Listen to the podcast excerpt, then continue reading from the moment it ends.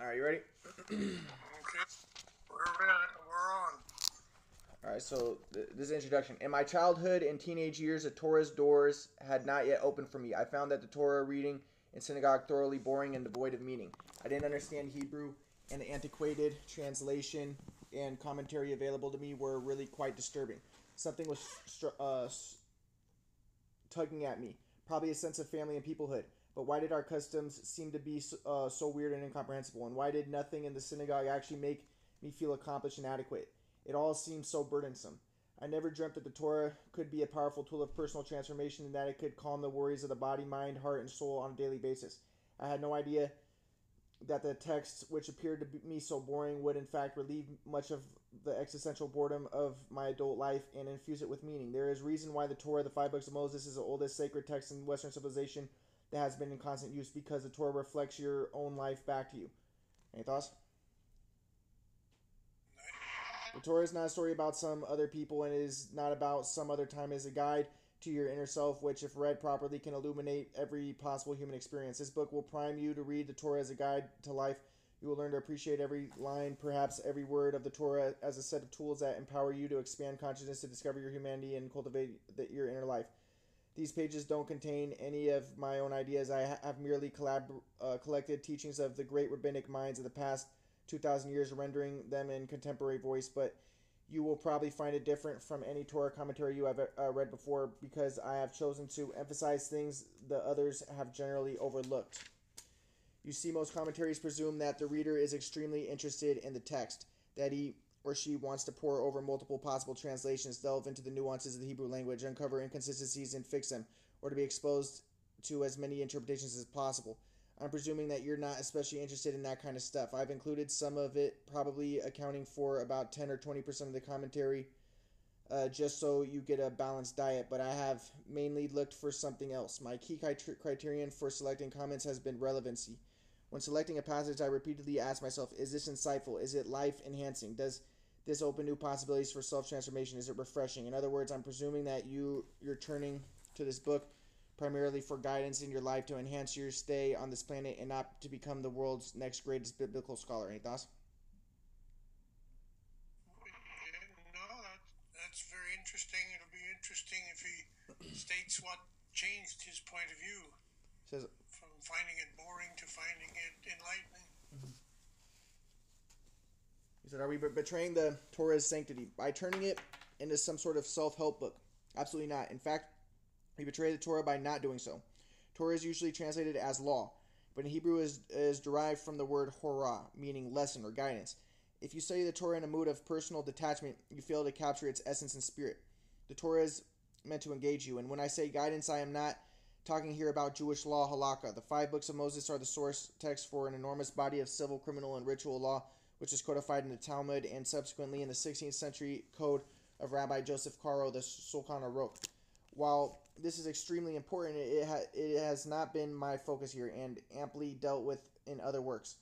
I want you to experience the Torah as a guide of inner life, as a tremendous blessing which simply needs to be unwrapped like a gift. I want the Torah to be a revelation which flows forth to you in the present moment. I want you to read each Torah portion as your spiritual homework for the week, helping you to reach your fullness of your humanity, something that heals your soul and thereby the world. All of this is to be found in the Torah and its vast ocean of classic commentaries. I have spent the last 15 years of my life learning how to read the Torah as a book of horror, uh, insight, and guidance. And this book is a humble uh, offering to you of some of the lessons I've gathered. If you want the Torah to be a blessing in your life, it's crucial that you have the right attitude towards reading and studying it. The emphasis should be on savoring every word and allowing it to penetrate you. Sacred energy is gushing forth when Torah is read in the synagogue, or even when you read the text in the privacy of your own home, and you need to surrender to its power so that it can begin to transform you. Any thoughts?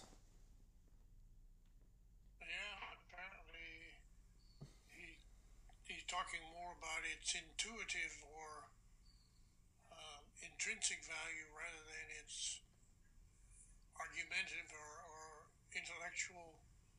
What, what do you think about what do you think about the idea that sacred energy is gushing forth? Any thoughts? Yeah, that's what I mean. I mean, I, I like that idea because I, I like the idea of you know not just like oh let it transcend the self so you can get in touch with the with the flow, the energy or whatever. I, I like the idea that there is a mystical order behind things, that there that there is secret codes that you can tap into. I saw that with the quadrant model, that you can tap into synchronicities in existence, and that you even are dialoguing. Like I know that's idea of dual, dualism, but that, that there is a di- kind of a dialogue between the highest source and that you can if you get to the highest level of consciousness where you can see that people are individuals not categories and and you can get to that level but you you're not negating the higher source even if it is separate from you any thoughts That's good.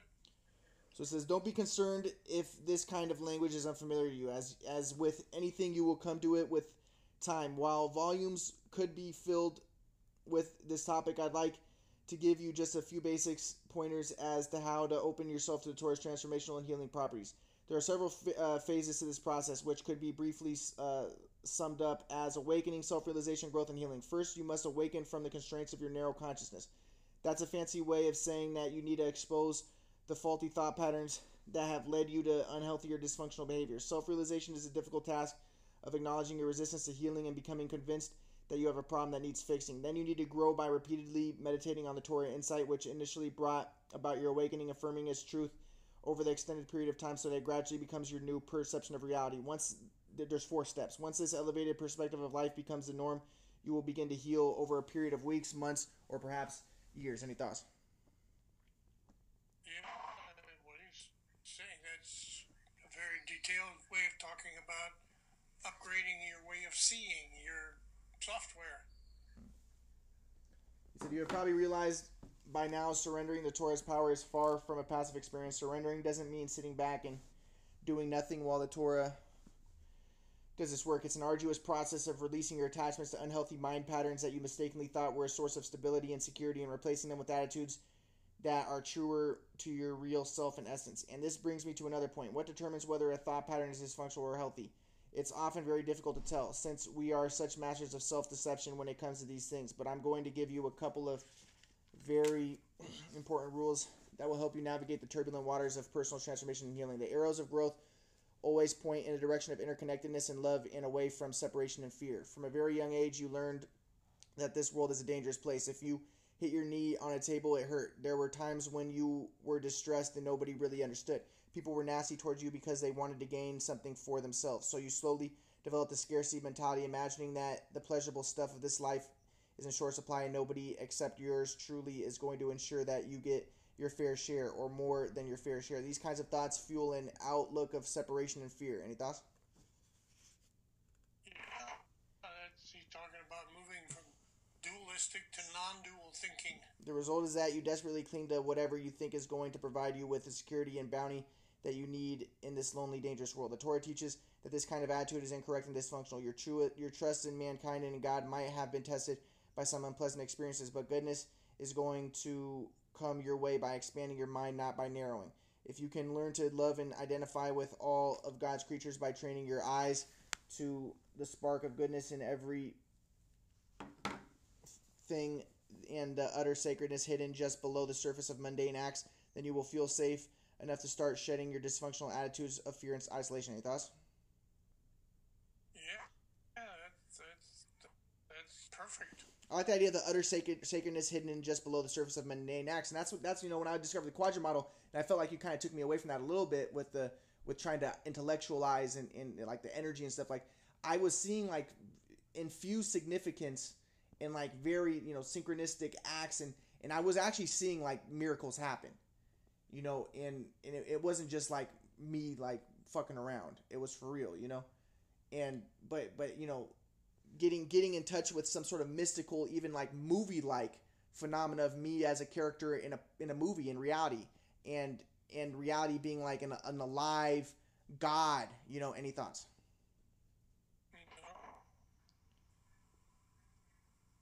So these emotions suffocate your spirit and dim your light because your mind is not made to function in a state of constriction. Daily, we are told in Torah to leave Egypt, Mitzrayim. We are to depart from the mindset of narrowness and constriction. Metzarim. Any thoughts?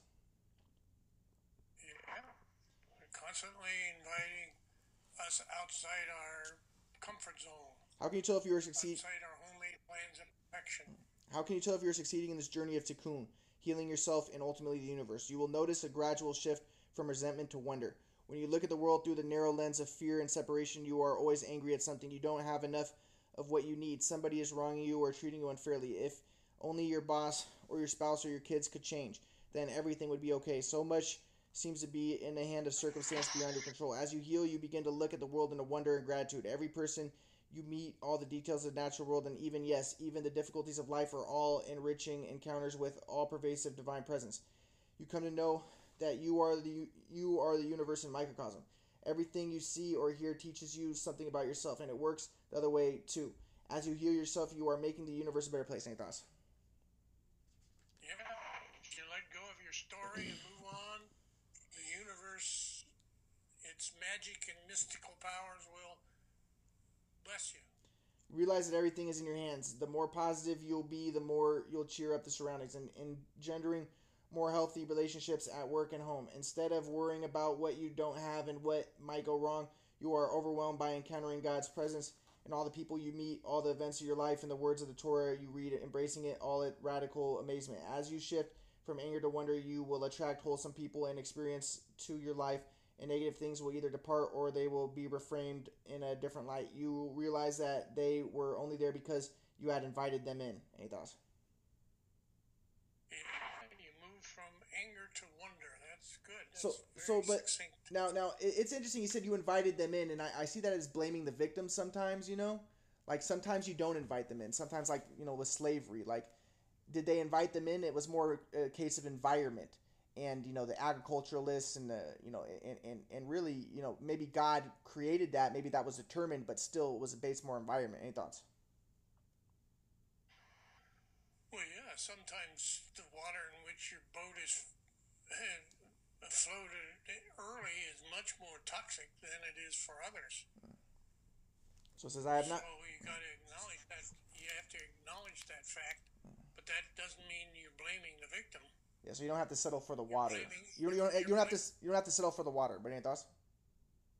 Yeah, you're, you're blaming the water then, and that that just gets in the way. Well, I mean, I mean, the water is the blame though. The water was the blame in a way, but it, at the same time, you now now you can understand that and you can move to different like you know the shoot away machine like the water was to blame you know that that that was an ignorant right any thoughts that's what i said any thoughts that's what i said mm. the water the, the water is to blame but it doesn't help to blame it so it says i have not completed this journey but i am on my way and i know which directions the arrow faces the book will i hope be a great blessing to your life igniting and fanning your inner flame for many years to come if your perception of the torah is only as a book of law then you will read the numerous instructions in this book as commandments, as an ethical and religious code of conduct. But the word mitzvah has another extremely important connotation. It also means connection. A mitzvah is a connecting ritual, a sacred technology that brings you closer to God. If you observe, observe a mitzvah purely out of sense of fear or to feel good or to appear religious to yourself or to others or to please your parents or your spouse or your rabbi, then you have missed the most important point. A mitzvah is a powerful act of connection which slices through the myriad layers of white noise that separates you from the power of the universe. Before any thoughts? Yeah, that's a profound statement of its its value as a meditative discipline. Says, but for it to be fully effective, you need to be conscious of what you are doing. Like any spiritual practice, the mitzvah requires a focused intention and awareness for it to be fully transformative force. What do you think about that? So yeah, this needs to be focused. Like the, the thing that I, that I kind of pu- push me pushes me away from your idea of a, just a ritual discipline. It's like then you're just doing it. You can be going through the motions and stuff. But here, I, I see like a focus, intention, and awareness, and even like an awareness of maybe even a separate God, like a separate higher force, you know, and and and like a, a complete absorption within it, where even like an, an magical consciousness, where where you're you're infused with the meaning of it and also with with the potential of miraculous magical happenings. Any thoughts? Yeah, well, that's what an effective meditation does. So it's not just like you're doing the ritual and that's taking you out of your habits and circumstances so it can free you from your thoughts so that you can be more open to the flow and insight. No. It's also that there is a magical element of reality, not just the flow and insight and letting go of your thoughts, and that there is a, a power you can see within the quadrant matrix there is a power manipulating this thing and you can be tapped into that if the power so chooses for you to be allowed to do that. And the power can give you these rituals to connect with it. Any thoughts? Yeah, well, that's what the flow is. It's what my understanding. Yeah, but but is. but but it's not though because there's also these magical, mystical qualities where you can, you know, where you can. It's not just it's not just it's it's not just energy manipulation, but it's it's dream recognition, dream reality recognition. Yeah, that's what the flow. That's what that's what the flow is. It's tapping that magical power. That's what all of these these stories that we you know the golden goose and all of that is is all um, a, a discipline for for preparing you to, to, to be caught up in that magical flow. It says to har- to appreciate this book and to harness its power of personal healing, you need to go beyond just reading, thinking, and talking about it. You need to start doing it, regardless of your current level of observance. I recommend that you begin by focusing on a handful of mitzvot, and it doesn't matter in a slight, slightest whether there are mitzvot which you observe already, have observed in the past, and now lapse, or have never observed at all. These will become your spiritual work, your primary connect connection rituals. Like you know, a rabbi was saying that like that when people aren't following the Torah, then in Mount Sinai, you know, God is actually, uh, you know, he's actually um, you can hear his voice like lamenting. You can hear God's voice, and and the and the the righteous can hear it. Now, again, like people can be following the Torah but not really following the Torah. They can be within dualistic consciousness, and maybe that's what it's talking about. But you know, the rabbi was saying that really you can hear the righteous can hear God's voice. And I'm I'm I'm open to the idea that there actually is in this magical mystical, you know, matrix an actual God's voice coming from Mount Sinai. That it actually is if you can tap into those frequencies of the, of the dream reality. And, and if you're open to the, that those elements, you can actually get into that like okay, this this is kind of freaky. It's kind of like supernatural, but you can start tapping into some weird stuff. Any thoughts? Yeah, well, that's, that's those are your feathers that you're you're growing. So it says, You know that when your mind is narrow, fear and separation rule supreme. Your special mitzvot will connect you to God. Expanding the boundaries of your soul and warning your heart, they will stimulate the part of you which is never judgmental, always connected and gushing with love. As you practice your special mitzvot regularly, you will deepen and refine the experience over time. A few words about the translation and commentary. The Torah, of course, was written in ancient Hebrew, which is really quite impossible to translate into English. That's because the two tongues differ so radically. Hebrew is a pregnant language as opposed to English, which is a precise tongue. A single Hebrew word tends uh, lends itself to multiple interpretations. It is pregnant with meaning. In fact, it may have many different possible translations, and since the Torah text in its original source contains no vowels or punctuation, it could literally have a host of renditions. Any thoughts? Yeah, it's very poetic. English, on the other hand, is extremely precise. These are a host of different words to say the same thing, each differing slightly in nuance and implication. So, by its very nature, an English word carries a certain connotation and level of emphasis which is just not present in biblical Hebrew.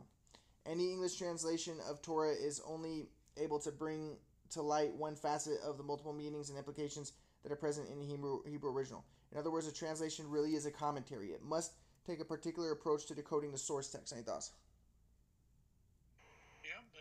That's a very good analysis. Since the since this fact is disconnecting or disconcerting, an honest translator wishes to render the text as it is from one language to another, most translations of the Torah try to hide their inevitable exegetical bias. They present commentary and interpretation as if it were a straight translation, although to minimize the problem, they usually follow the most straightforward and simple commentaries. I have taken a, any thoughts?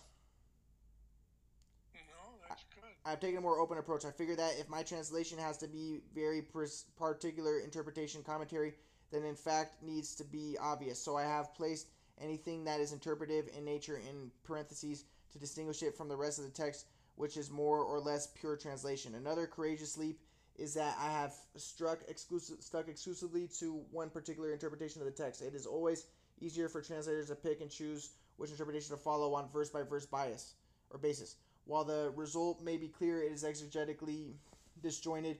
One phrase may be rendered from an interpretive viewpoint, which is at odds with the next one. Hold, hold on one second. Let me let me just see if um, I... So I have opted for consistency, following the interpretation of Rabbi Solomon Yitzchak, known by the acronym of his Hebrew name Rashi, the 11th century French commentator of the Bible and Talmud. Avoiding this approach might have been my task as a translator and your yours as a reader a lot of easier. But Rashi is the most popular, most printed, and most loved of all Torah commentaries, and I believe even his more alarming interpretations are motivated by a rigorous internal consistency.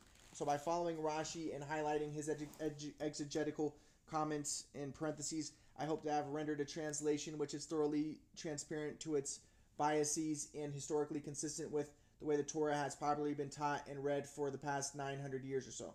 A small final point, which is kind of obvious, but I will state it in any case, is that any part of the text which seems to be intended as instruction, command, as opposed to narrative, has been presented as a bulleted list for the sake of clarity and an easier read. I've already told you my criteria for choosing and adapting the commentaries present at each page, so I won't repeat them here, but a word or two in order about the highlighted features which are swimming inside the commentary. Kabbalah bites, spiritual vitamins, and food for thought. Kabbalah is Jewish esotericism.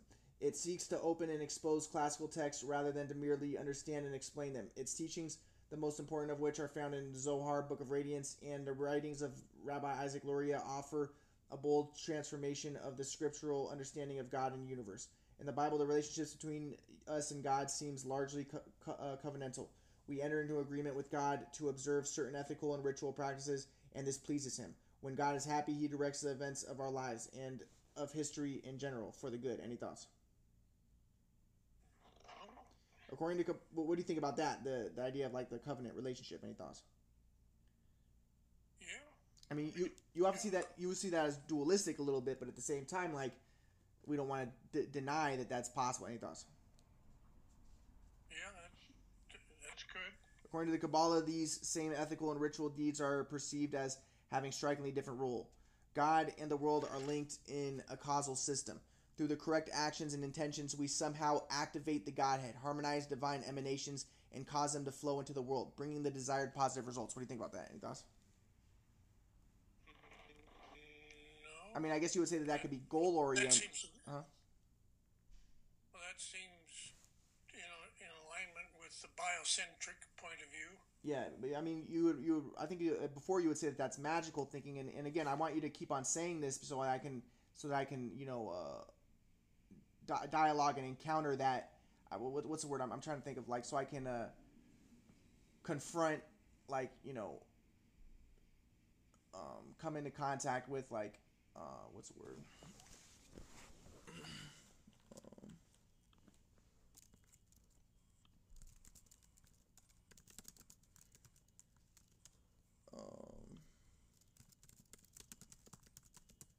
So I can like communicate with that, you know, with that I with that, you know, pers- perspective and stuff, and you know, like square up to it, and, or in, in like a.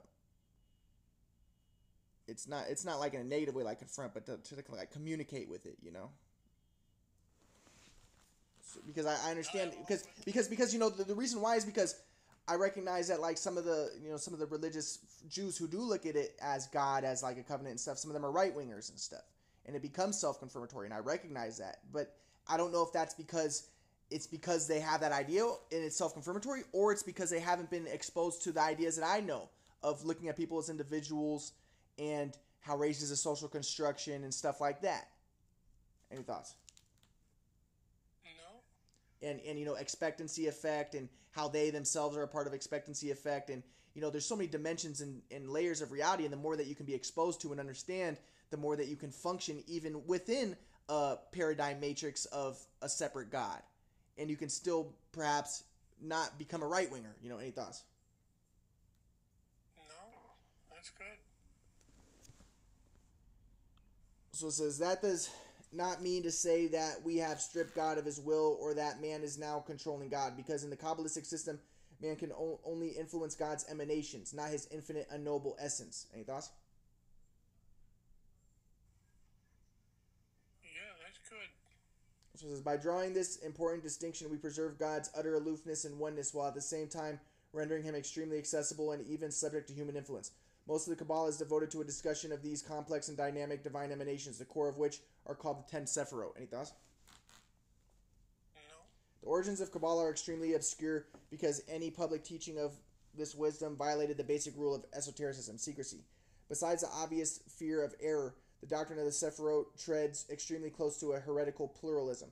Kabbalists felt that popularizing such intimate secrets about the Godhead was simply inappropriate. This was for the eyes of a few enlightened souls only. So while the Zohar, for example, only began to emerge in the 13th century, the Kabbalah was in the hands of an elite few for many centuries prior to that. Some see it as being as old as Judaism itself, or even older, attributing Kabbalistic knowledge to Adam, the first man. But what is undisputed is that since the 16th century and on, Kabbalistic ideas have been irreversibly enmeshed in the beliefs and observ- observances of Judaism. And in today's postmodern climate, interest in the Kabbalah has flourished more than ever. Kabbalah comes from the root KBL, which means receive, to stress that it was not the figment of human imagination, but was actually received from a higher source. Any thoughts? From inspiration rather than intuition. So th- this is especially important to stress in the case of esoteric wisdom because unlike the exoteric law which well, but is, is that an idea of dualism though? That it comes from a higher source like as opposed to intuition coming from inside but it's is that dualism or any thoughts? Well it can be it can be viewed either way. But i mean it's still a oneness. Even even even if it is a separate thing there's still a oneness and there still might be like a, a relational uh, complexity within the quadrant uh, system any thoughts Yeah.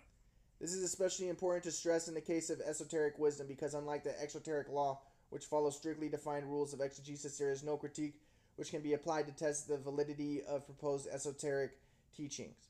Either you accept it because it comes from a reliable source or you reject it. It cannot be evaluated by any revealed traditional system. What does the Kabbalah discuss? In addition to dealing with the conventional theological topics such as creation, God's emanation, man's soul, the meanings of the commandments, the problem of evil, and afterlife, Kabbalistic wisdom also includes fascinating discussions of more obscure topics such as demonology, reincarnation, Gilgul, and astrology. Any thoughts? The Kabbalah bites presented here do little justice to the fascinating and immense body of Jewish esoteric wisdom, but for the vast majority of people who are intrigued in the Kabbalah but have never tasted from it, these insights will provide an excellent primer. No background knowledge should be required to understand them, other than that what I have written here. Sources from each bite are found in the back of this volume. The spiritual vitamins interspersed through this book are based on traditional rabbinic Judaism. They are novel in the sense that they are not actually a commentary on the Torah at all. I place them here out of the conviction that you might often read the Torah on a weekly or even daily basis looking for suggestions or ideas of how to bring the teachings of Judaism directly and practically into your life. I wanted to make sure that you always find inspirational teachings of healing, awareness, and well being without having to look too hard, wading through scripture, commentary, and super commentary. I hope you find these vitamins gentle and affirming and that they help to make your day more fulfilling, less stressful, and a little happier. Each week, Torah reading provides plenty of material for stimulating discussion in this in the classroom or around the family table about a broad range of ethical, personal, and behavioral issues. The Torah and its commentaries are not only meant to impart you with wisdom as a passive receiver, they should also stimulate your mind and get you thinking. So I have included here some points for discussion and contemplation under the heading Food for Thought. No answers are given, of course, because they would defy the point. Some parts of the learning experience cannot be spoon fed.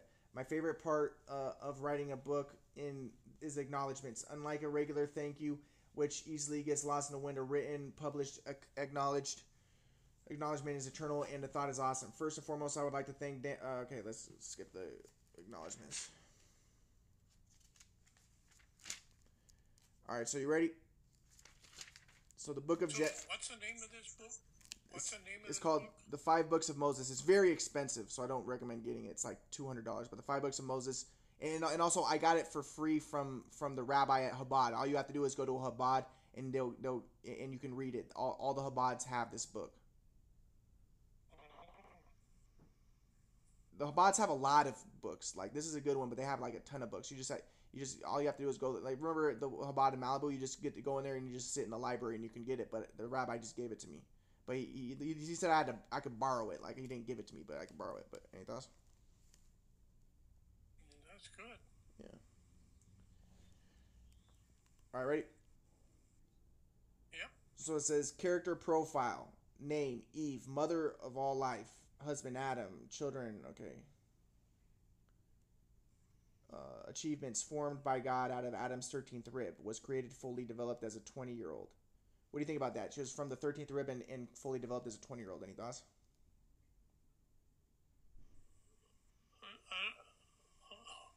This is Eve. I don't know where that came from. I don't know the context in which that st- statement. Yeah, this is this is like you know you just start it again. they're just Jewish ideas. So th- th- these are Eve's achievements. So she was formed by God out of the Adam's 13th rib, was created fully developed as a 20 year old. Known for, she's known for, was extremely beautiful, influenced by the serpent to first touch the tree of knowledge and then to eat from it its fruit together with her husband, cursed that women would have pain in childbirth. So creation. God created the world with the intention that we should sanctify the mundane, making a home for him down below. Any thoughts on that? Mm. So That's. God constantly recreates the world, keeping us in existence for this purpose. What do you think about that? Yeah. Creates an eternal, eternally regenerative world. So it says time. God finishes finished. Yeah, I mean that that's a big big idea in, in the Chabad. Like he's gone constantly like recreating it every moment, and even like the yeah. So so like you know the, the rabbi would talk about like if God wanted to like it, people would talk about like yeah God God has to destroy the world through fire or water, but he was saying no. Really, if God wanted to, he could just you know just exit and the whole everything would vanish. You don't need to burn anything. Just everything could just vanish. The whole existence. Like any thoughts? Yeah, well, see, that's my understanding. In the beginning, God created the world. So that doesn't mean at a particular moment in history, it's, it's in the beginning of every moment. God creates the world.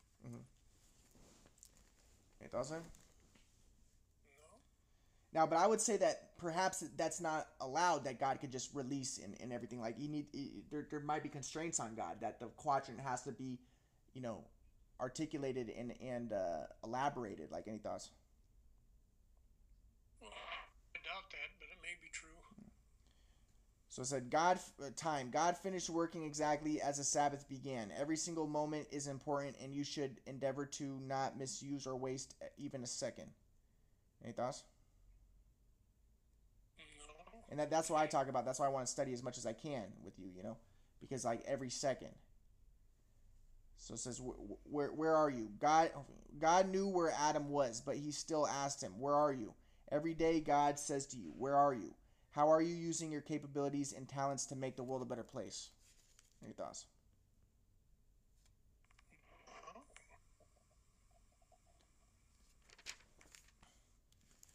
So it says, but but this enormous love would have. Okay, so so it says creation, the first day. I'm, I'm I could read you the whole thing, but I'm thinking I'm just gonna read you the the, the bites or, or, or just just the the footnotes because we've already read the Bible. So these are just the footnotes to the Bible. So I could because it has the Bible and it has the footnotes. So I could read in the beginning God's creation of the heavens, but we already know that. So I'm just gonna read the footnotes. Tell me what you think. All right, ready? So one, in the beginning, Bereshit. That's a good idea. Yeah, so one, in the beginning, Bereshit of God's creation. What is the significance of the Torah beginning with the second letter of the Hebrew alphabet, Bet? Why did it not start with the first letter, Aleph? Any thoughts? No? Bet is the first letter of the word baraka, blessing, where whereas Aleph is the first letter of the word aror, curse. God said, I will not create the world with an Aleph, so that people should not say, How can you expect the world to endure if it is created with a letter of curses? Instead, I will create the world with the letter Bet, which suggests blessing, and I wish that it will endure. Any thoughts? No, that's interesting.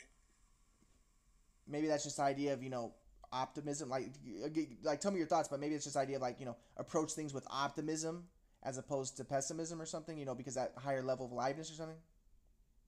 I mean pe- people can look at the people people can easily look at the world through a negative lens like like the woman who saw shiva in a negative light and you can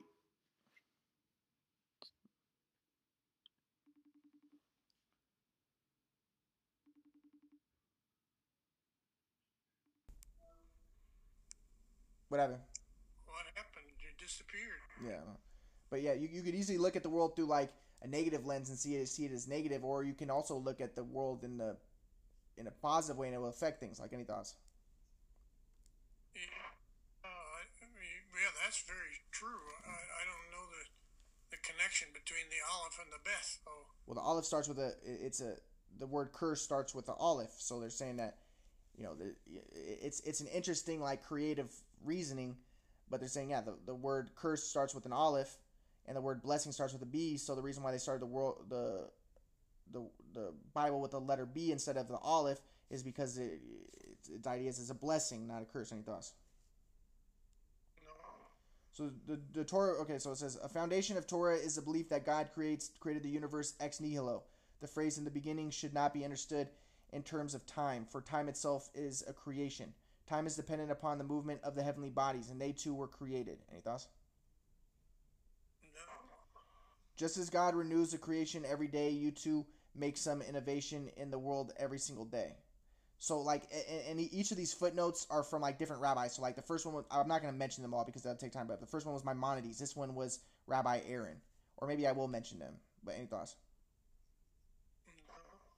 So, so Rabbi Aaron and Rabbi uh, Jacob Carlin, 18th century. When God foresaw the future deeds of the righteous, it aroused in him a very great longing to bestow good upon them, and this is what prompted him to create the world. What do you think about that?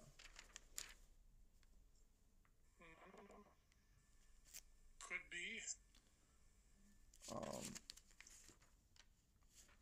it says, but this enormous love would have completely overwhelmed the creation, bringing about its annihilation. So it had to be restrained. God therefore looked at the future deeds of the wicked, and his powers of severity were aroused. This was made. This is what made it possible to create the world. Rabbi Gedaliah, any thoughts?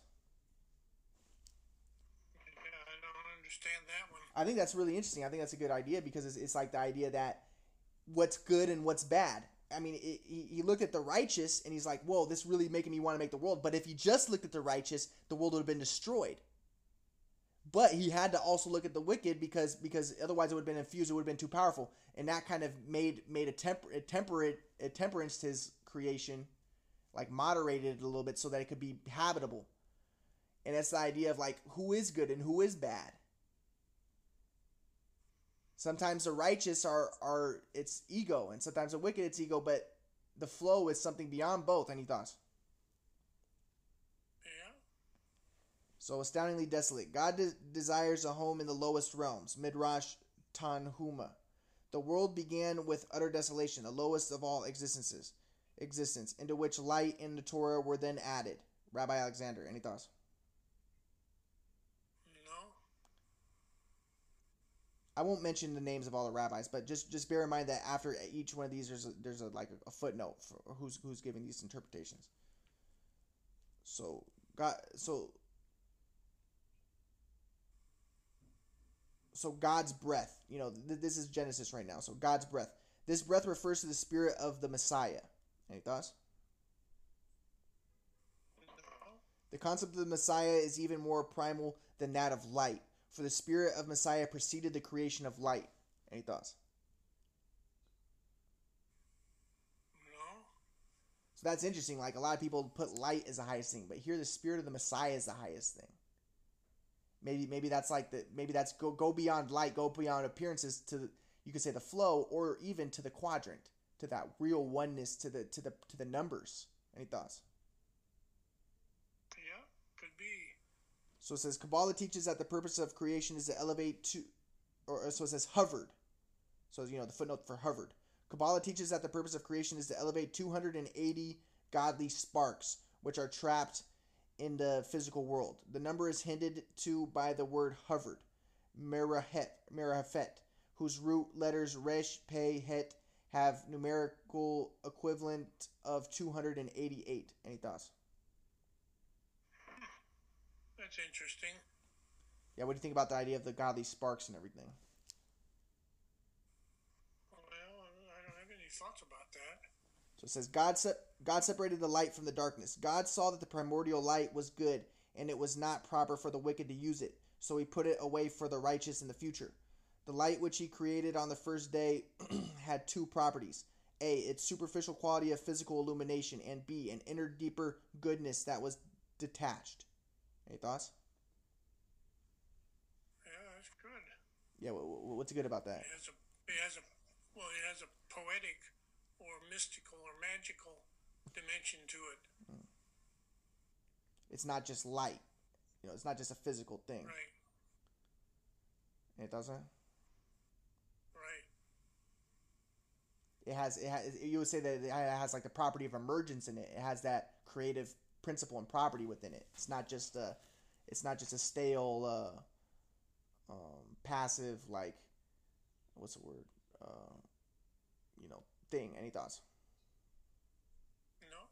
The form of light was altered. In its original form, it had such a potent spirituality that it negated man's free choice, uh, giving him no opportunity to sin by revealing truth. The inner purpose of every object was plainly evident. Any thoughts? No. Um,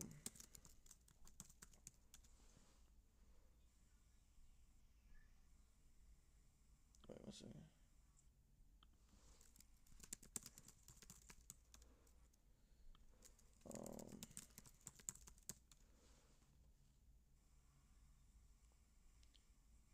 It's not just like inert light, you know what I mean? Right. So it says, uh, in its altered state, the spirituality of light was separated for all future generations, with the provision that people obtain it through their own efforts in genuine worship. Men who use their free choice unwisely do not receive it at all. Any thoughts? No. So, what, what's the significance of a light and everything? Any thoughts? Well,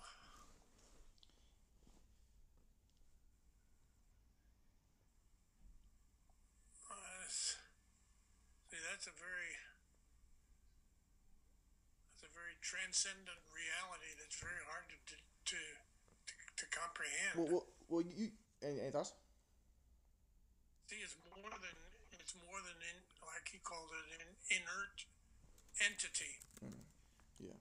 It's an event, but it's an event of what?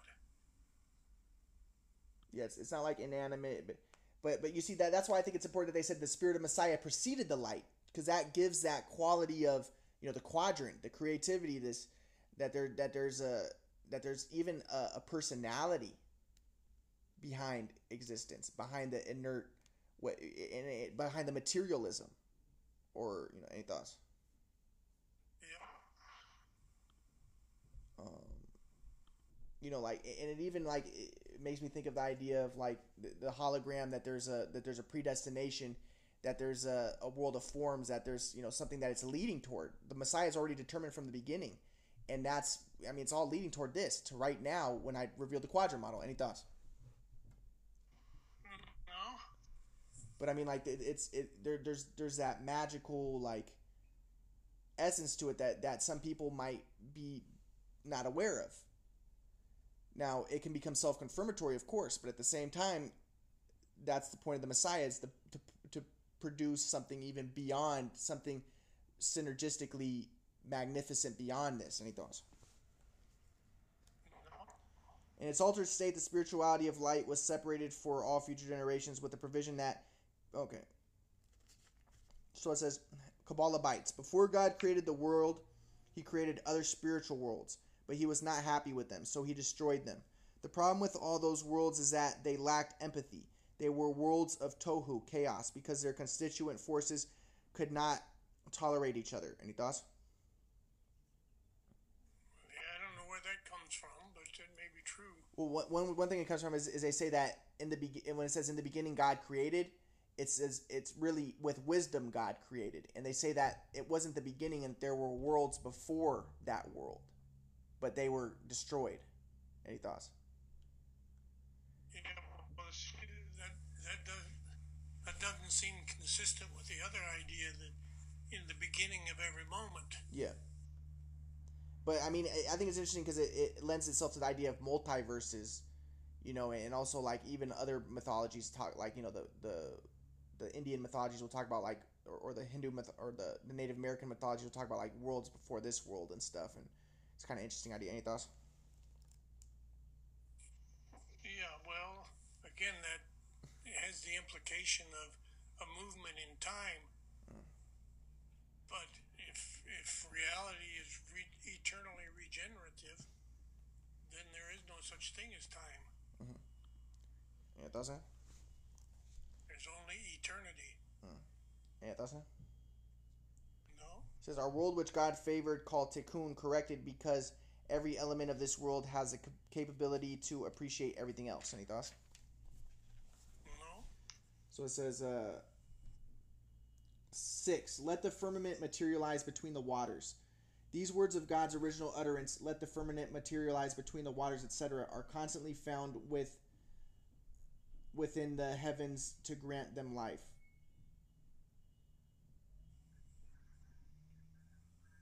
For if the let me see. For if the letters were to depart even for an instant, God forbid, and return to their source, all the heavens would revert to absolute nothingness, and it would be as though they had never existed at all. Any thoughts? Um, 10. God called the dry land earth. After a while, the habitual pleasures of life begin to lose their appeal. One thing, however, which is always a great source of pleasure to man is the ability to give to others so that they can enjoy life. The same is true with God, so to speak. His greatest pleasure is not to receive but to provide. God called the dry land Aretz. Dry land gave him the greatest pleasure because it satisfied his desire to give, making human life possible. Therefore, he named it Aretz, which also means desire. Any thoughts? That's interesting. What? Why is that interesting? Any thoughts? Well, I guess he provided the the context in, in which good things could occur. Yeah, i- i- one thing I was thinking about with like dry land being desire is that that makes me think of like you know materialism, like the the land matter, which is a third quadrant and related to desire, the ego, and you know, but but that's not a bad thing. It's a it's a part of existence, you know. But but the the relationship between the two, the ego, desire, and uh, you know material, the third quadrant. It, but but God, you know, like like that, and, and this idea that the ego's not bad, it's magnificent in its accomplishments. Any thoughts of that? Yeah, good. But it's goal oriented. But any thoughts of that? No. So it says, "Let the and it's, you know the people who worship the earth would often often worship the mother goddess, which which was a goddess which was based around materialism and wanting things and money, like Lakshmi or Parvati. But the thing was though that's not a bad thing, but it's also something that you can transcend. But at the same time, it's not something that you should deny and dismiss and negate. But if you worship Vishnu first, then you get the favor of the materialism, which would be worshiping the transpersonal. Any thoughts? Yeah, that's good. So it says, Let the earth be covered with trees with edible bark that tastes like its fruit. God instructed that the tree should taste like the fruit, but the earth did not comply. Therefore, when man was cursed because of sin, the earth too punished was the earth too was punished for its sin. Any thoughts? Uh, obviously, the earth, which has no free choice, did not sin in the literal sense. Rather, um, what Rashi points is pointing to here is an intrinsic metaphysical flaw in all earthly physical things. The physical world is situated at the end of countless worlds of emanation, so it is by definition a recipient.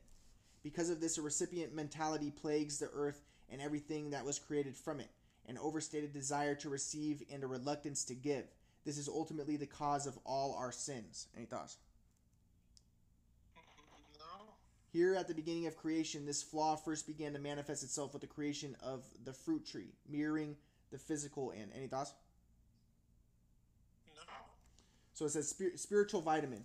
When you get hold of a printed book of 100 pages containing a connected story or philosophy, you cannot, by any stretch of the imagination, assume that a bottle of ink has been spilled and accidentally produced a book. Still less, and infinitely so, is it possible that our universe, with its infinite number of atoms, molecules, and particles all arranged in perfect order and harmony, could have come into existence by accident.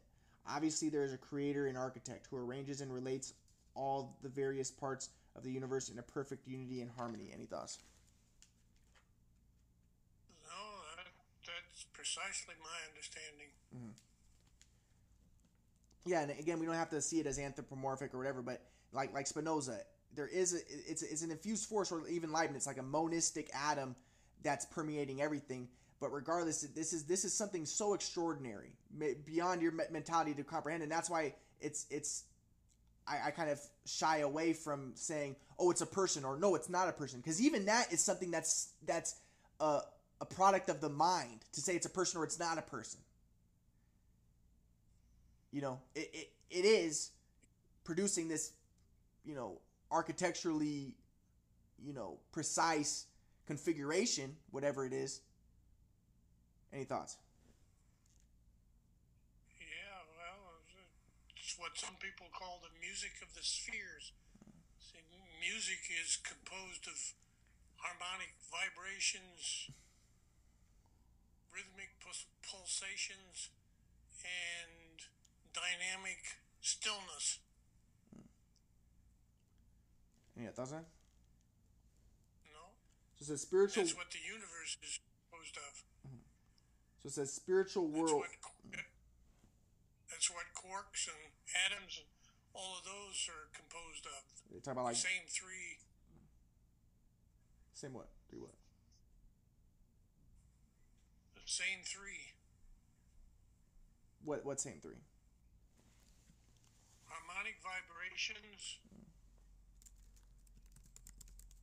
rhythmic pulsations, and dynamic stillness.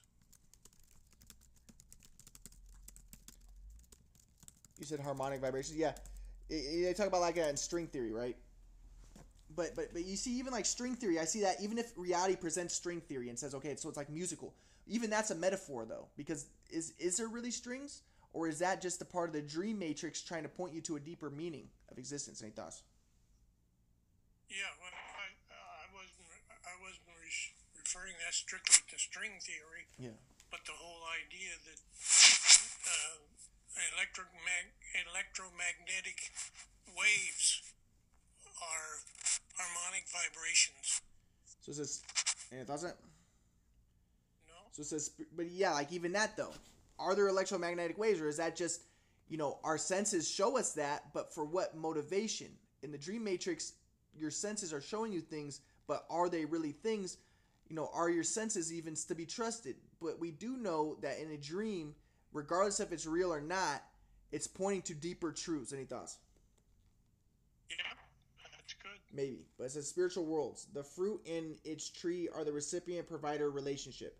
The tree provides nourishment from the ground, which the fruit absorbs and stores. When God told the earth to impart flavor to the tree, it could not do so because, as a recipient, the earth was metaphysically inferior to the tree, a provider. Any thoughts? Man who was created from the earth also inherited the recipient mentality. He was therefore attracted to the fruit which possessed the same flaws himself. His sin was that he detached it, the fruit from the tree. He made receiving primary and giving secondary. Any thoughts? Yeah, rather than freely you receive, freely you give, you yeah. detach the 2 mm-hmm. So I feel like I feel like I'm I've been giving a lot like you know by reading these things and putting them online. You know, like I've been putting this stuff online so that I can give it to people so that they can all the work that I did can be imparted to others. You know that that, that so that they can get nourishment from it and that they can they because it's otherwise it's overwhelming. But if people have somebody who's put in all that years worth of effort and now I can put it in a in, you know I put been putting in a framework that's accessible. Any thoughts? Yeah. So it says uh, God consulted the heavenly court and said, "Let us make man in our mold." The Torah's term for man, Adam, comes from the term domē, comparison. Any thoughts? Once God has had finished the work of creation, he desired that his handiwork could appreciate his work and marvel at the complexity of the universe. Until that point, only fish, birds, and mammals had been created, creatures that understand things according to their own limited context. So God created Adam, the creature of comparison. Combining elements of the spiritual and physical realms, a clay body and godly soul resulted in a creature with exclusively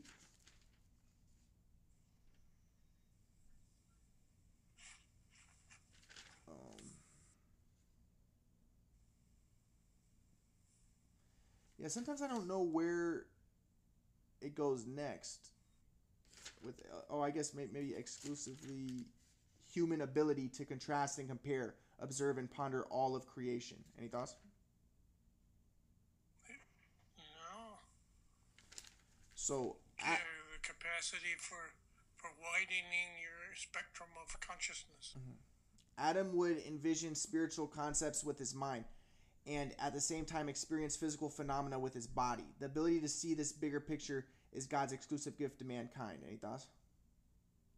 Yeah. The ability to expand your spectrum. Man's name Adam reflects his gift of free choice. Adam can either mean comparable, dome, or it can refer to the earth, Adamah. If man chooses God, then he is compar- comparable to the divine. If he chooses evil, he is like animals who were formed from the earth. The choice is his. Any thoughts? No. The statement "let us" is phrased in the plural. The sages teach that when God was about to create man, he consulted with his ministering angels. However, with the creation of woman, God consulted no one. Any thoughts? Hmm. Yeah, I don't know what he's saying by that. So I mean that that can be I can see that as being interpreted. Someone can interpret that like I, we there might be some sort of deep meaning in that, but someone can interpret that in inferior superior consciousness. Oh yeah, well man's more complex, so God had to consult angels, but with women he was just like oh whatever, let's just do it. Or it could be maybe the opposite. Maybe maybe God was like uncertain with man, but made women higher. But regardless, maybe what this is trying to say is that man and women aren't the same, but neither are they. They're not equal, but neither are they superior or inferior. So it's it's in, it's it's emphasizing the notion that they're not equal, so that people don't try to get caught in the trap of thinking that people are equal. But there still is a flow where you transcend equal, superior, inferior. Any thoughts? Hello? Hey, Grandpa, I can't hear you. Yeah, they're they're different, but not superior or inferior. So maybe that's what it's emphasizing. But a lot of people probably misinterpret it as superior inferior. Because, you know, so so- sometimes you'll even hear like a rabbi say like, "No, the Torah says that women are superior and that's why they're in the uh, upper ring." But still, that's still dualistic consciousness. To say that they're superior. Like any thoughts? Yeah. So it says this state it says so it says therefore women recite the blessing each morning. Blessed are you, Lord our God, King of the universe, who has made me according to his will, because God created woman as he willed without consulting others. Any thoughts? No. When God came to create man, the angels split into groups. The angels of kindness and angels of righteousness were in favor of man, who they argued would perform kind and charitable acts. But the angels of truth and angels of peace opposed man's creation, arguing that humanity would be torn apart with lies and quarrels. Any thoughts? So it says, What did God do? He took truth and threw it to the ground. Any thoughts? No. The angels' arguments are puzzling. Why did the angels of kindness assume that mankind would be entirely charitable? And why did the other angels assume that the world would be uh,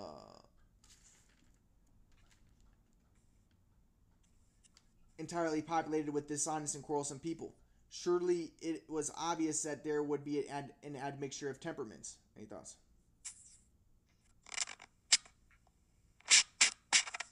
The opposing angel's argument was that in many instances, life will place man. Are you there, Gabba?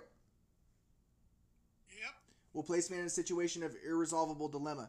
If he follows the path of truth, he will offend his fellow. If he follows the path of peace, he will be guilty of dishonesty. Neither group of angels saw mankind as entirely untruthful or entirely disharmonious, but collectively they saw a world where truth and peace would be in, in, inviolable. What did God do? He took truth and threw it to the ground. He gave us the Torah here on earth, the ground, a teaching which guides us in every area of life and how to balance the sensitivities of truth and peace. Any thoughts? No. So yeah, so He I gave it as a. Oh. He gave it as an order to depend on. Yeah, so I guess what it's saying is that yeah, with without an order, man's going to fall into into sin and stuff, but it's not nec- so so I mean it that's one with that stuff. He's going to fall into, you know, getting in, caught up in self-confirmatory stuff, but the Torah is there to help to guide. Like any thoughts? Yeah, that's good. So it says, "Be fruitful and multiply." T- technically, according to Jewish law, the responsibility to be fruitful and multiply rests on the man and not the woman. This, however, points to the spiritual superiority of women. Knowing that men are inclined to deviate from their primary mission in this world to rear the next generation in a functional family unit, God commanded them to do so by the force of law. Any thoughts? Women who are more instinctively attuned to this God-given mission do not need to, need the law to tell them what they know already to be true. Any thoughts? Yeah, but that's what he's saying. They're spiritually superior. Yeah, what do you think about that? Is that is that dualistic or? No, it just we all have our assets and liabilities, our strengths and weaknesses. So yeah, so so but that doesn't mean that they're superior though. That you still be in the flow. You just go all out regardless. So man has to go all out, and women still has to go all out, right? But you see, but what they what the Orthodox Jews do though is they say, well, women are spiritually superior, so therefore men should be spending more time studying Torah, and women spend more time in the household taking care of the children because they don't need. They say they don't need the study because they're already kind of inclined toward it more often. So they spend more time in the household, you know, allowing for the man to spend more time to study Torah. You know, by by taking care of the home and and the children and stuff, and and that. What do you think of that?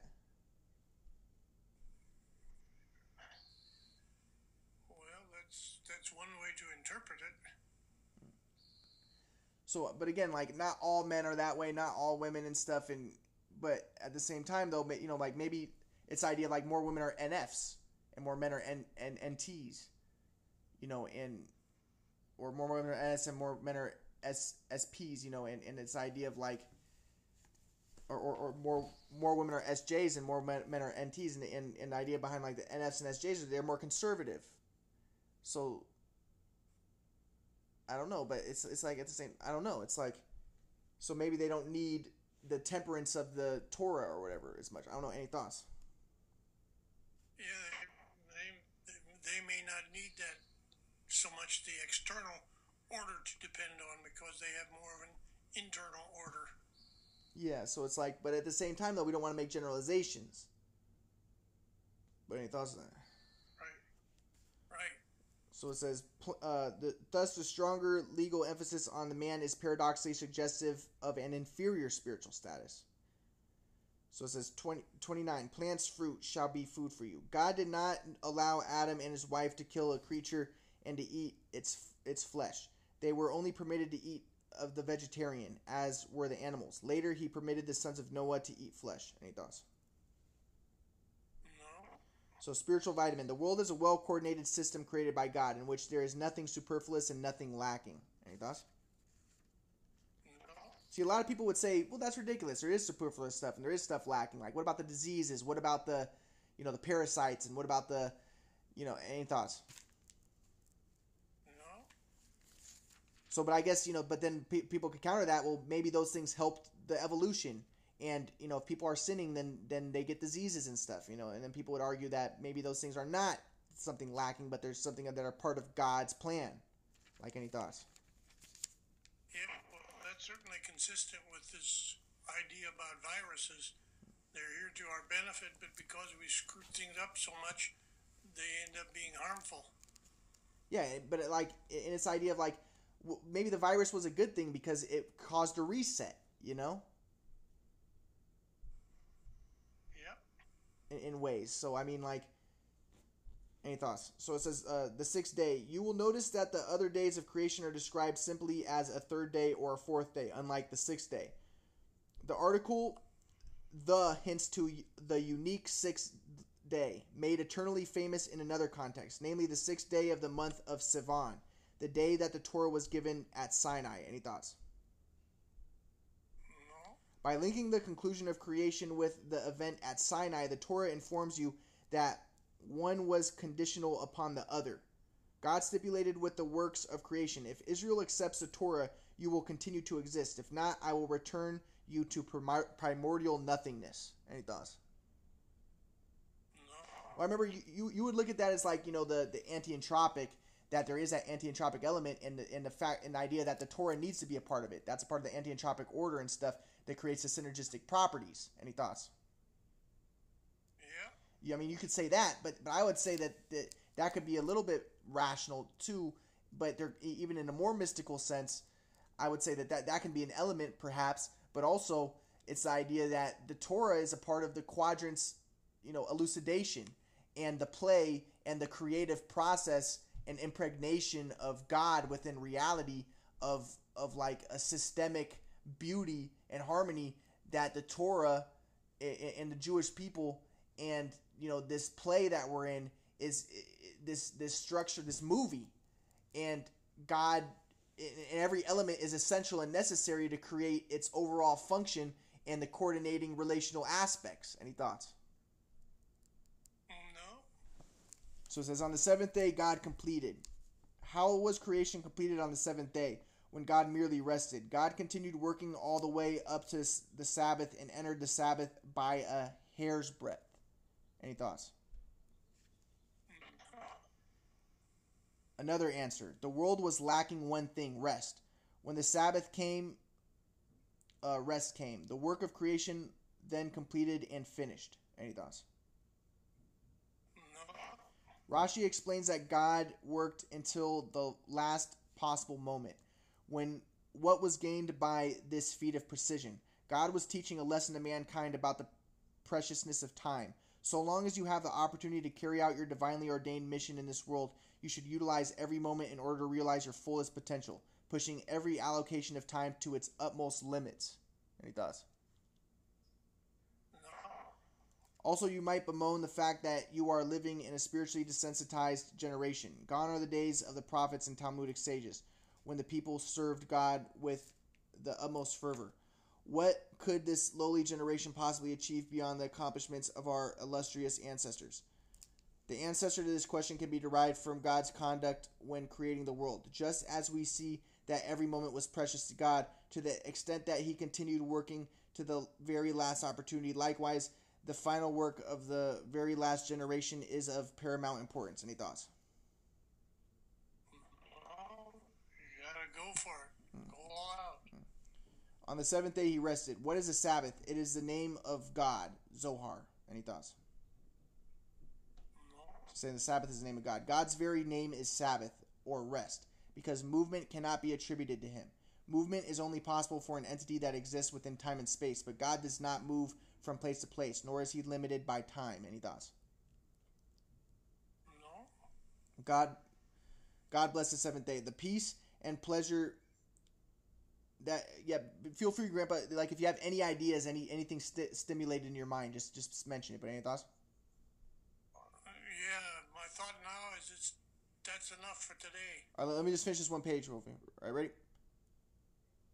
So it says, God, God bless the seventh day. The peace and pleasure that your soul finds on the Sabbath is so great that it is as if you have been given an additional soul. When this condition ceases at the end of the Sabbath and you re enter the period of hard work and stress, it is as if the additional soul has departed from you and you become weakened. Any thoughts? So I guess you, you would say that that'd be like the flow, like an additional soul, like it's effortless, like it does. So it's a spiritual vitamin. One one of the foundations of our faith and the way of life is the firm conviction that God's providence extends to everyone individually, and that He is the essence of goodness and does only good. As the Torah states, God saw everything that He had made, and look, it was very good. Any thoughts?